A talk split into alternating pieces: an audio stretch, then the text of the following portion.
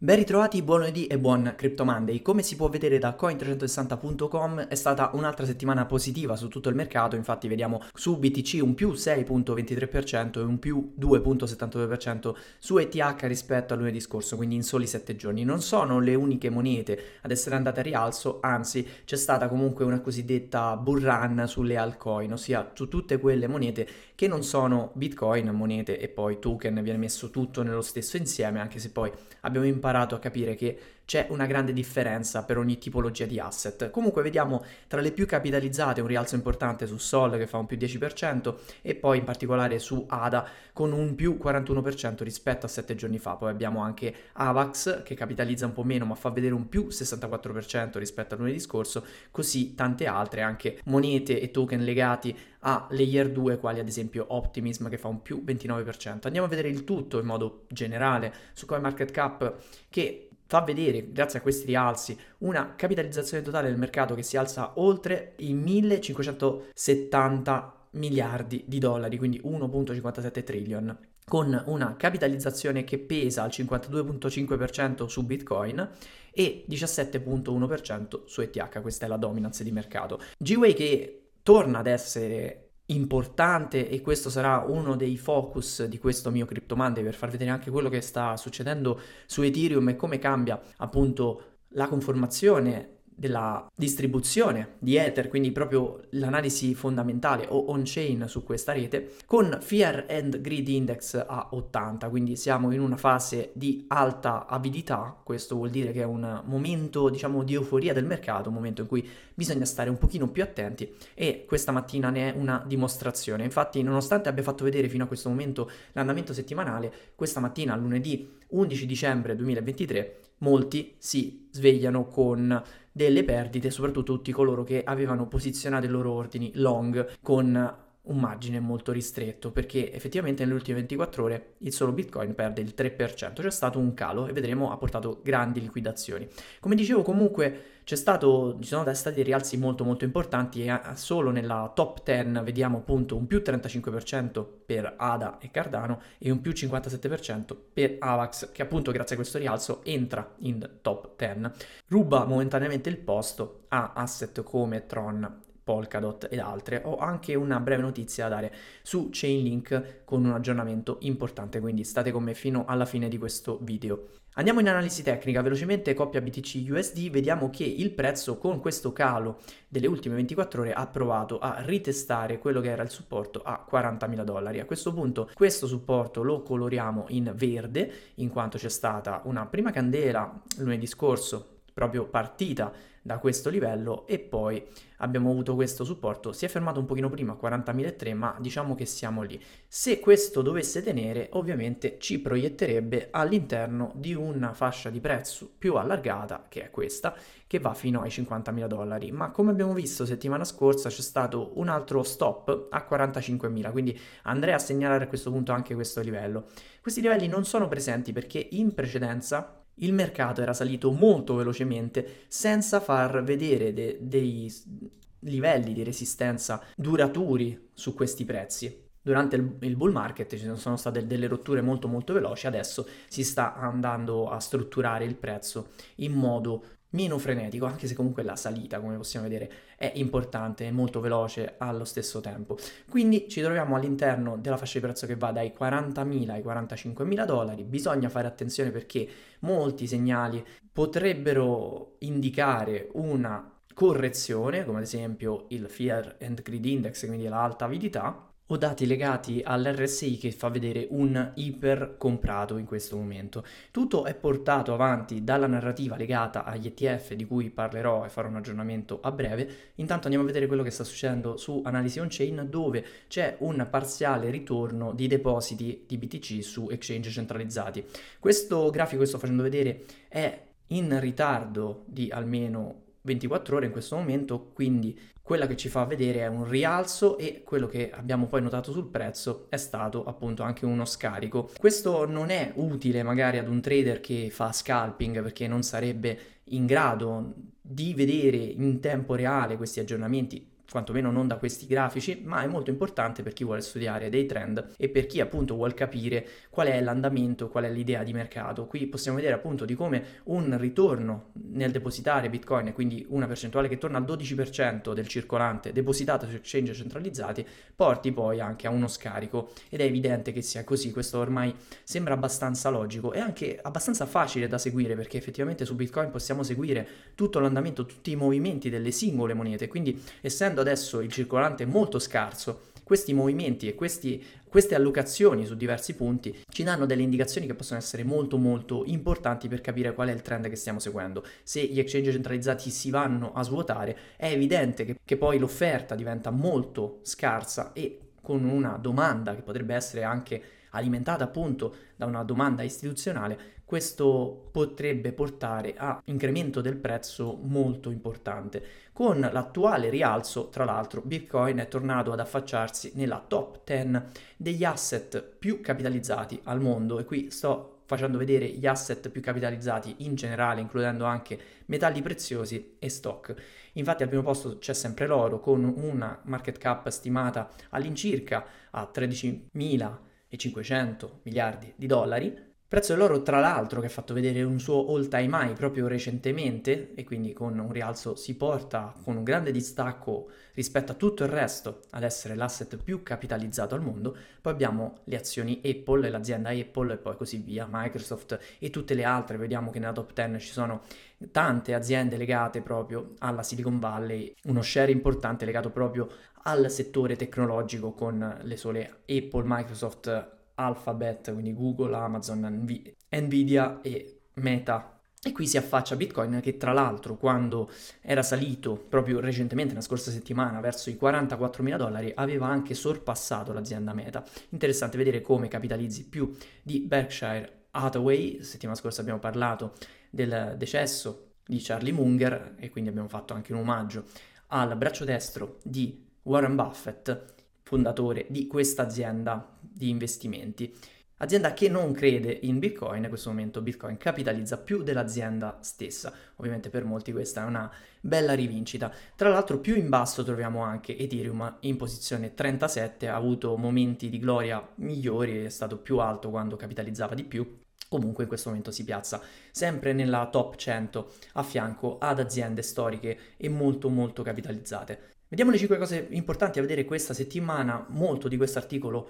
copre l'aspetto di natura speculativa attorno al prezzo, andrò molto molto veloce. Interessante vedere di come questo ribasso momentaneo abbia portato alla liquidazione di almeno 100 milioni di dollari di long, quindi tutti coloro che siano posizionati long hanno visto liquidazioni per 100 milioni di dollari, non tutti, ma tutti coloro che sono stati liquidati da questo ultimo movimento brusco. C'è attesa per i nuovi dati legati al CPI, quindi per vedere che, quello che è stato il dato sull'inflazione negli Stati Uniti per il mese di novembre, questa arriverà il 12, quindi domani, questa settimana avremo anche questi dati e saranno legati anche alle decisioni, cioè più che altro la decisione che verrà presa sull'eventuale rialzo sui tassi di interesse sarà legata proprio a questi dati. Probabilmente i tassi di interesse non verranno rialzati e potrebbero tornare ad abbassarsi verso la metà del 2024. Questa è l'aspettativa che ha il mercato in questo momento e gli analisti. Passando invece all'analisi on-chain, anche in questo caso ci sono dati molto interessanti legati al mondo delle stablecoin, stablecoin che stanno aumentando la loro capitalizzazione e fanno vedere di come sia un'opzione per poter rimanere nel settore senza uscire del tutto. Quindi quando c'è un deposito, ad esempio su exchange centralizzati, molto spesso invece di tornare direttamente in fiat e fare il classico cash out, si fa un cash out in stablecoin, quindi si passa da Bitcoin ad esempio a stablecoin che rimangono magari sull'exchange per poi ritornare su Bitcoin. È per questo che i movimenti diventano molto veloci e le disposizioni diventano molto rapide, i passaggi da asset stable a appunto asset volatile come nel caso di Bitcoin. E vediamo come le due cose siano molto correlate, tra l'altro con un aumento delle stablecoin è anche aumentato nel tempo tutto il mercato e la capitalizzazione degli asset perché evidentemente sono più, più, eh, c'è più liquidità che entra in questo settore. Quando c'è un incremento sulle stablecoin vuol dire che da qualche parte si è depositato del denaro fiat e quindi si è mintati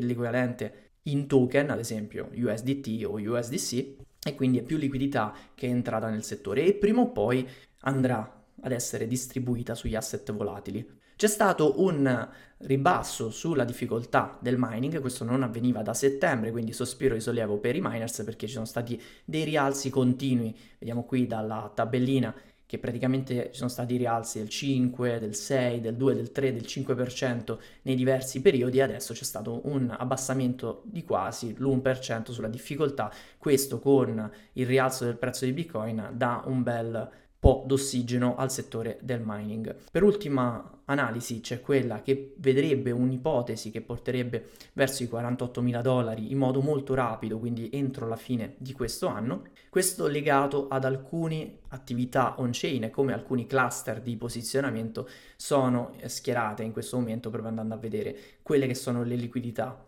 on-chain. E qui quello che riporta questo articolo. Vado veloce su queste parti perché secondo me queste letture sono abbastanza da sfera di cristallo, possiamo prendere alcune variabili, ovviamente, quindi leggiamo quello che è il posizionamento, ma poi tutto dipende molto da, dalla domanda stessa sul mercato e quella va capita in base a quello che potrebbe succedere. Ad esempio, andiamo nella tematica principale, quella che ha guidato questo rialzo negli ultimi mesi, c'è questa schiera di richieste di ETF spot per Bitcoin, appare sul DTCC anche l'ETF di Fidelity, oltre a quello di BlackRock, ossia sul Depository Trust and Clearing Corporation, sulla lista, appare il ticker FBTC, che è appunto il Bitcoin Trust di Fidelity, ossia l'ETF spot che viene listato da Fidelity in attesa del via libera da parte della SEC, che tra l'altro si è riunita recentemente per posticipare l'approvazione su quello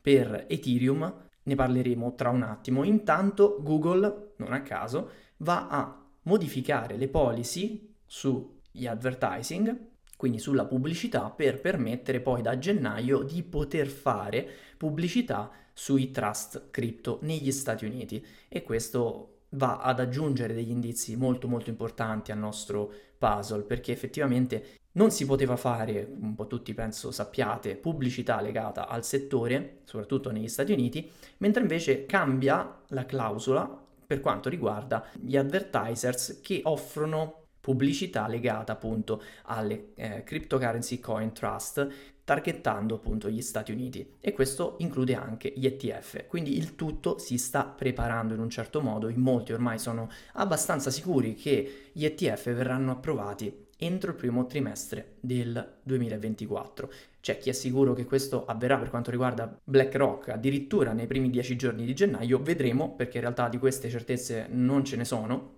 Comunque ci sono probabilità molto elevate che arrivi appunto entro gennaio ed è quello che sta guidando il mercato. Questo rialzo del prezzo tra l'altro porta in grande profitto società come MicroStrategy e Michael Saylor, che aveva fatto il suo pack su Bitcoin, andando anche momentaneamente in perdita in un certo periodo, ma in questo momento tornando in grande profitto, non è l'unico, anche El Salvador, come avevamo visto da un tweet di Naib Bukele, torna in profitto con la sua allocazione e il tweet fa vedere un profitto superiore ai 3 milioni con un prezzo di Bitcoin a 41.631 dollari. Con il prezzo attuale il profitto è anche più alto El Salvador che aveva iniziato a settembre 2021 investendo 10 milioni di dollari, poi iniziando a fare un PAC, un piano, un DCA, un piano d'accumulo costante, e avendo visto virtualmente una grave perdita quando il prezzo di Bitcoin era andato a scendere, mentre ora, non avendo venduto e continuando questo piano d'accumulo costante,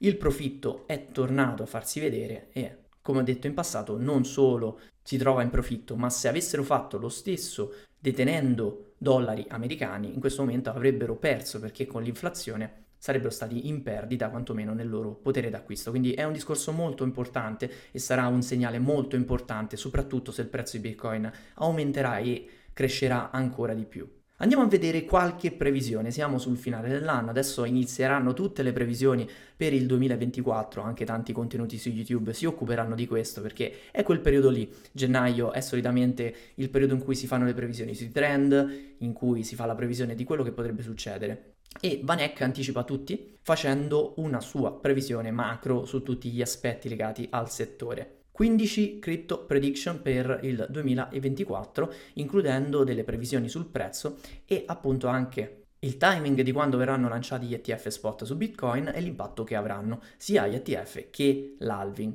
Secondo Vanek ci sarà un inflow, quindi un arrivo di 2.4 miliardi di dollari su Bitcoin tramite gli ETF solo nel primo trimestre. Infatti, secondo Vanek, nel primo trimestre, nei primi tre mesi del 2024, l'ETF spot su Bitcoin verrà approvato e quando si dice l'ETF spot non ci si riferisce a uno specifico, ma probabilmente una volta che verrà approvato uno, tutti quelli che sono legati poi alla stessa sessione di scadenza andranno ad essere approvati o tanti o magari più applicazioni insieme in particolare quelli che abbiamo già visto essere listati e pronti all'utilizzo solo in attesa di approvazione. C'è un però, oltre a questo, molto probabilmente arriverà anche una recessione negli Stati Uniti e quindi ci saranno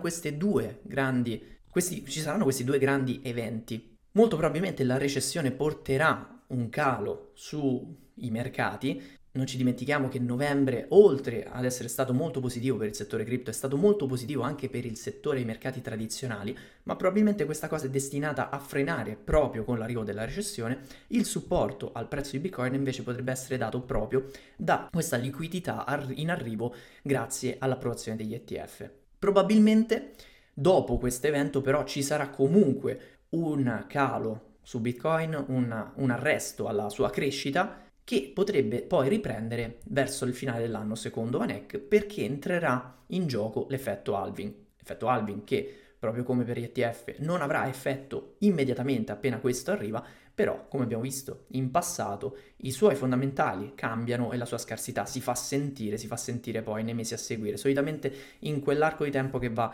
da un annetto, dopo un annetto dalla, dall'evento dell'halving stesso. Si sbilanciano anche su Ether e dicono che Ether non farà il flip su Bitcoin, quindi la capitalizzazione di Ether non supererà quella di Bitcoin nel 2024, però comunque Ether andrà a far molto meglio della maggior parte delle azioni tecnologiche, quindi dei, degli stock tecnologici. Come negli scorsi cicli, Bitcoin guiderà il mercato verso la crescita e questo valore, questa liquidità che entrerà da Bitcoin andrà poi a confluire in tutti i token e tutte quelle monete minori dopo l'halving, quindi farà partire il vero bull market come è avvenuto in passato secondo Vanek. Nonostante questo, la market share di Ether potrebbe essere messa in discussione, potrebbe subire una challenge sfidata, diciamo, potrebbe essere sfidata da altre piattaforme per smart contract come ad esempio Solana. E questo dipenderà soprattutto da come Ethereum riuscirà ad evolvere verso la, scala di, la scalabilità. E se riuscirà ad evolvere verso la scalabilità perché alternative come Solana si promuovono come una risoluzione verso questa direzione, cioè dicono di aver già risolto quel problema, mentre invece su Ethereum c'è una incertezza attorno alla possibile scalabilità e alla roadmap legata alla scalabilità. Ciò non toglie che Ethereum al momento è lo standard per il mercato e per il settore degli smart contract con una capitalizzazione totale di 285 miliardi di dollari, mentre Solana in questo momento è a circa 30 miliardi di dollari, quindi un decimo circa della capitalizzazione di Ethereum. Lo standard è abbastanza delineato, ma la sfida è aperta, soprattutto se la roadmap verso la scalabilità non riuscirà ad essere rispettata in tempi brevi. In ogni caso, tutti i layer 2, le reti su Ethereum, andranno ad attirare sempre più operatività e volumi di trading, soprattutto una volta che l'AP 4844 arriverà come update, ossia il proto sharding. E anche questo update, secondo roadmap di Ethereum, è atteso per il primo trimestre del 2024, quindi vedremo se queste scadenze saranno rispettate. A quel punto ci sarebbe una crescita importante di tutto il settore tecnologico. Infatti è quello che prevede anche Andreessen Horowitz, che è un venture capital probabilmente leader, un'azienda leader come venture capital nel settore tecnologico, ha investito in tantissime aziende facendo poi la fortuna di queste aziende tecnologiche soprattutto nel web 2 e adesso si è buttata nel web 3 e in tutte le startup web 3. L'azienda VC crede che il settore cripto avrà una fusione e aiuterà di molto il settore dell'intelligenza artificiale portando giganti come OpenAI, Google e Meta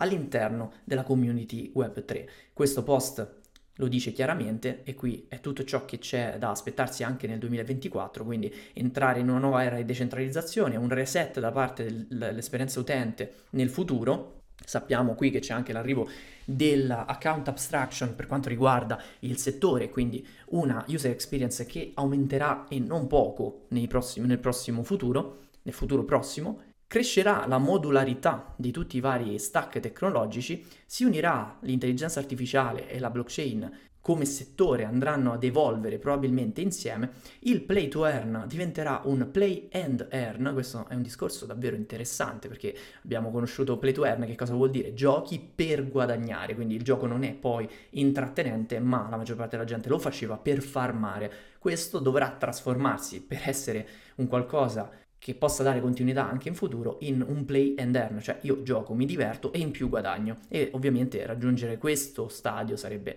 una vittoria per chi ovviamente produce un gioco. E poi altro legato proprio al settore dell'intelligenza artificiale. In generale la visione che ha il venture capital è quella che le cripto o il mercato cripto creeranno un mercato permissionless, quindi senza dover chiedere permesso di, per, per, entrare, dove ognuno può contribuire e essere ricompensato per il suo contributo. Quindi che questo poi possa essere legato all'aspetto computazionale o di sviluppo o se questo è legato al discorso del dataset, quindi dei dati che vengono forniti. Il grande passaggio che c'è tra Web 2 e Web 3 è effettivamente questo. Nel Web 2 abbiamo iniziato e imparato ad utilizzare dei servizi online che di facciata ci facevano utilizzare tutto gratuitamente raccogliendo i nostri dati, nel Web 3 siamo noi i detentori dei dati e decidiamo noi se darne o se contribuire in tal senso e essere remunerati per questo. Secondo Vanek, tra l'altro, Binance perderà la posizione di leader come exchange centralizzato e i volumi passeranno, verranno distribuiti verso i competitors come Coinbase, OK Exchange, Bybit, Bitget e questi competiranno, avranno una competizione per diventare i nuovi leader. Intanto il mercato delle stablecoin raggiungerà i 200 miliardi di dollari eh, con Circle che farà il suo ritorno e riprenderà una grande fetta di mercato. Gli exchange decentralizzati raggiungeranno il loro picco come trading volumes, quindi come volumi di scambiato spot e secondo Andreessen Horowitz quei sistemi che saranno KYC compliant, anche se decentralizzati, supereranno in volumi quelli non KYC. Attenzione a questo aspetto perché in molti si spaventano quando leggono la parola KYC, anche giustamente, ma non è un KYC come quello che avviene su exchange centralizzati dove dovevamo effettivamente proprio inviare il file, la, la, foto del nostro documento che poi puntualmente veniva perso e andava a finire su dark web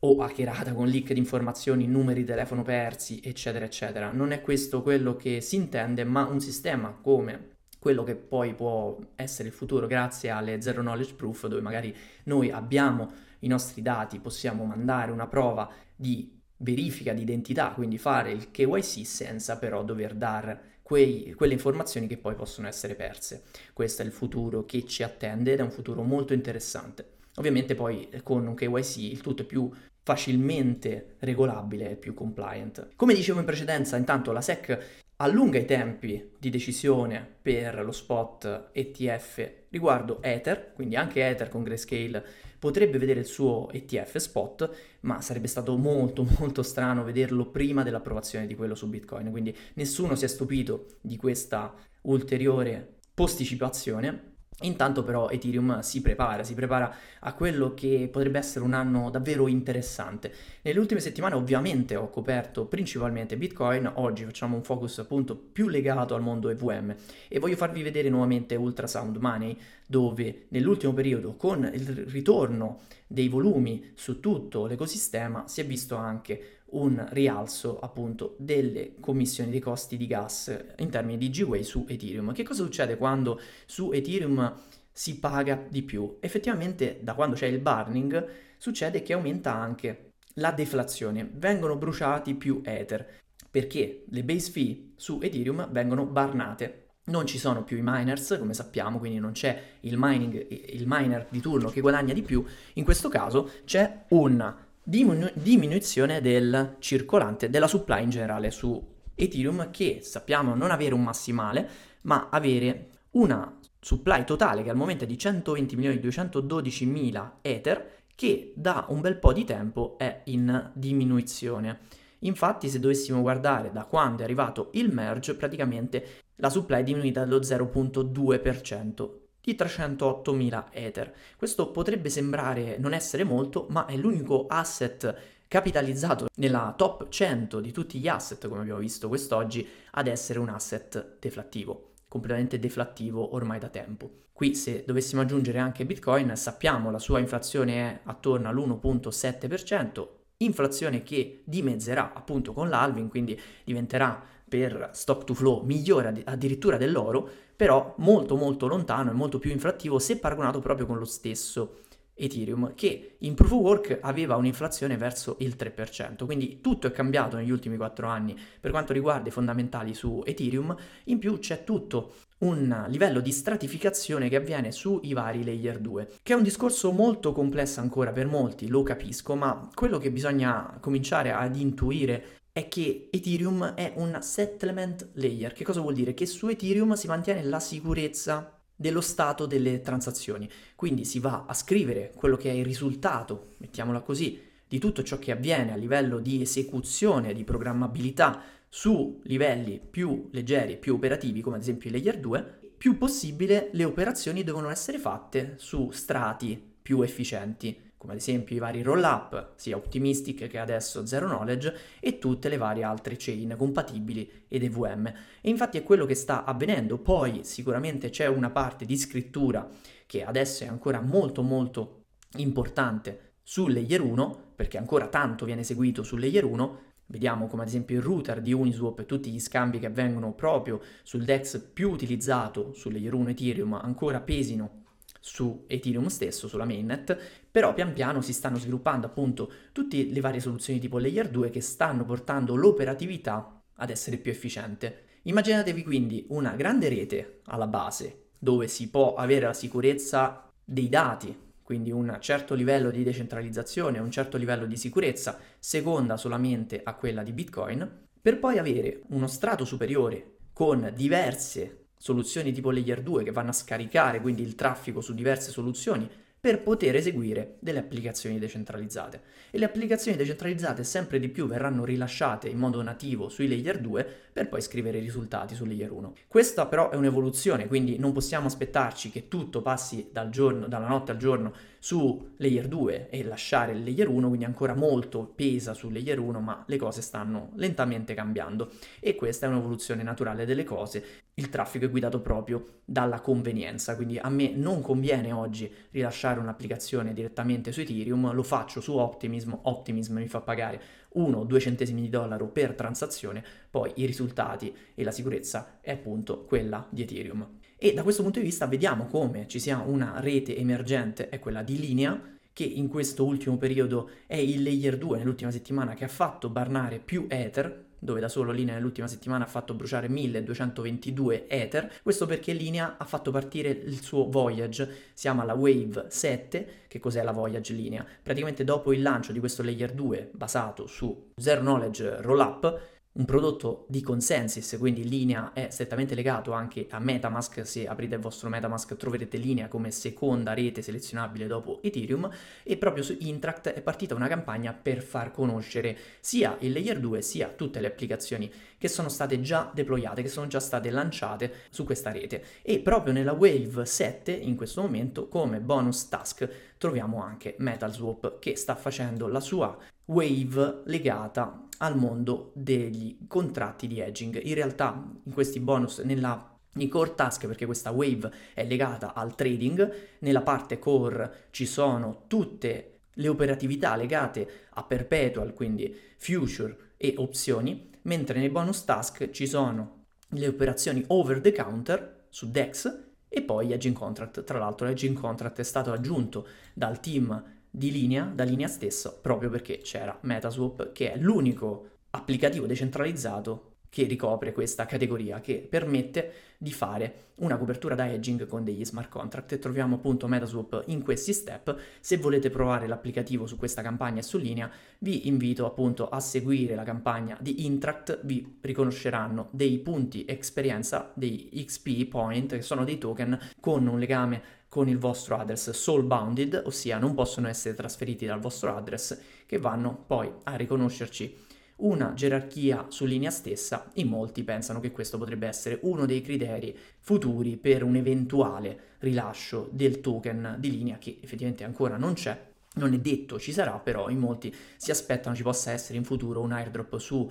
il layer 2 stesso proprio per com- come è avvenuto su altri come ad esempio Arbitrum, Optimism, anche perché se questa rete poi verrà portata su una governance decentralizzata in qualche modo avrà bisogno anche di questo. Quindi c'è la campagna che tra l'altro ovviamente è stata riportata anche sul post ufficiale sul blog ufficiale di Metaswap, blog.metaswap.finance e in questo momento la campagna sta andando molto molto bene, sono stati aperti più di 2500 swap in poco più di 48 ore e questo su mainnet, non stiamo più parlando di testnet, quindi finalmente anche l'applicativo Metaswap sta avendo una buona discovery, questo anche grazie al ritorno di interesse che c'è in questo momento su tutto il settore e sulla DeFi in particolare, quindi sono molto contento di quello che sta avvenendo in questo momento qui. Vi avevo detto che vi avrei fatto anche un accenno su Chainlink rimanendo in discorso EVM, forse in pochi sanno che da oggi, tra 6 ore circa, in questo momento in cui sto registrando, quindi verso le 18 italiane,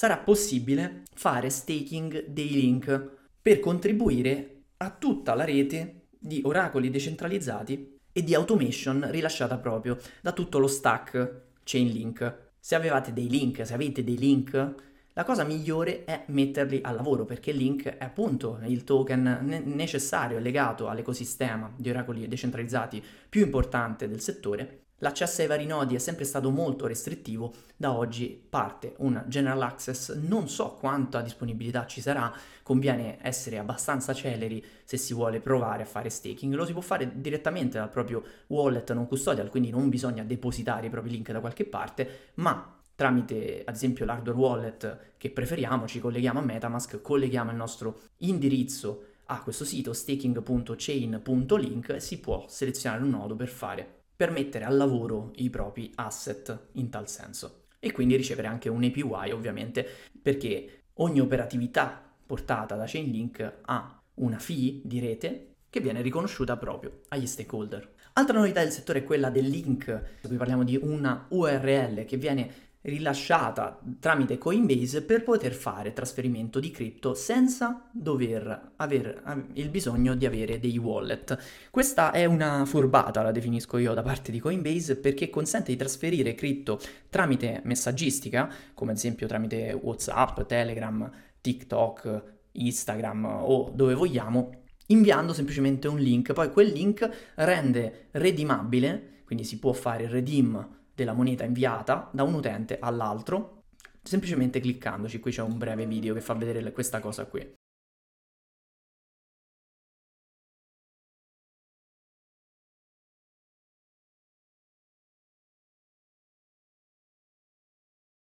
Semplicissimo, quindi si prepara chi vuole inviare un quantitativo, ad esempio di 100 dollari in USDC, prepara questo invio, poi si condivide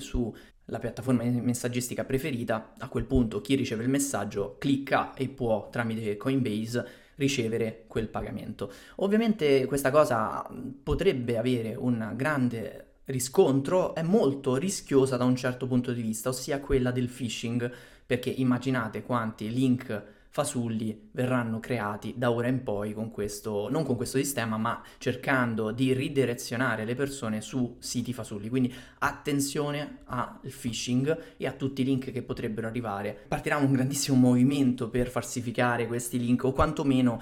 l'atterraggio su siti fraudolenti, magari copie di Coinbase che poi andranno a chiedere credenziali per accedere agli account e così svuotarli. Quindi fate molta attenzione. Di questo se ne sta già parlando ancora prima che poi il servizio venga effettivamente lanciato al pubblico più allargato. Notizia flash, CZ non può lasciare gli Stati Uniti, infatti il founder di Binance deve attendere il processo che arriverà a febbraio e non può tornare praticamente in famiglia, non può viaggiare in questo momento ed è costretto a rimanere negli Stati Uniti. Vedremo poi quello che succederà appunto a febbraio 2024. In passato vi avevo parlato di Fusionist, Fusionist che sta lanciando su Endurance, praticamente una sidechain della BNB Chain, un gioco a altissima qualità, pronto ormai al rilascio, intanto la moneta della sidechain, appunto ACE è pronta al suo lancio su OK Exchange, quindi per tutti coloro che avessero poi seguito, fatto la beta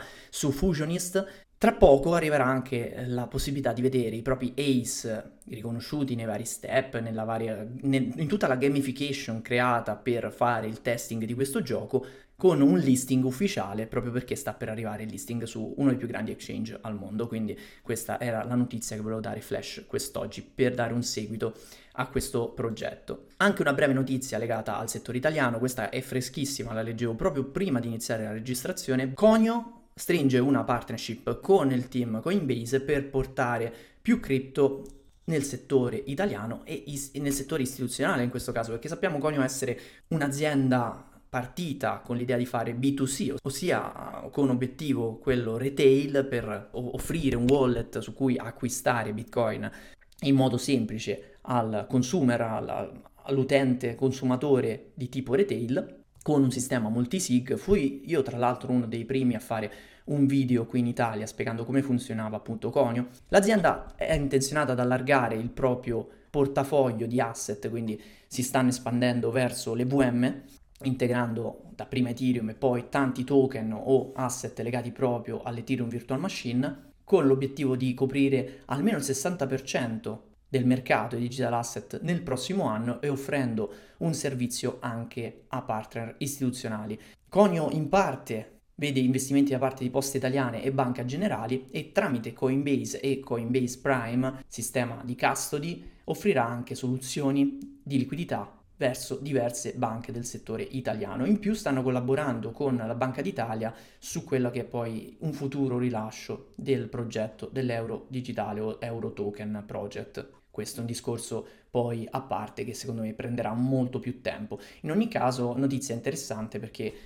c'è questo riconoscimento con questa partnership molto molto importante con uno dei leader del settore, mi riferisco ovviamente a Coinbase, unica azienda, unico exchange centralizzato ad essere quotato sulla borsa degli Stati Uniti d'America. Per questa settimana è tutto, per questo lunedì è tutto. Ci troviamo mercoledì ore 18.30 con la consueta Ama con me e Filippo Angeloni proprio per trattare di queste tematiche, per capire quello che potrebbe essere il finale dell'anno e magari ragionare su quello che sarà il 2024, andando magari a discutere quelli che sono questi trend o queste previsioni fatte da Vanek con tutte le vostre domande. Quindi ci troviamo mercoledì, grazie per l'attenzione. Per quanto riguarda Crypto Monday ci ritroviamo lunedì prossimo. Buona settimana a tutti.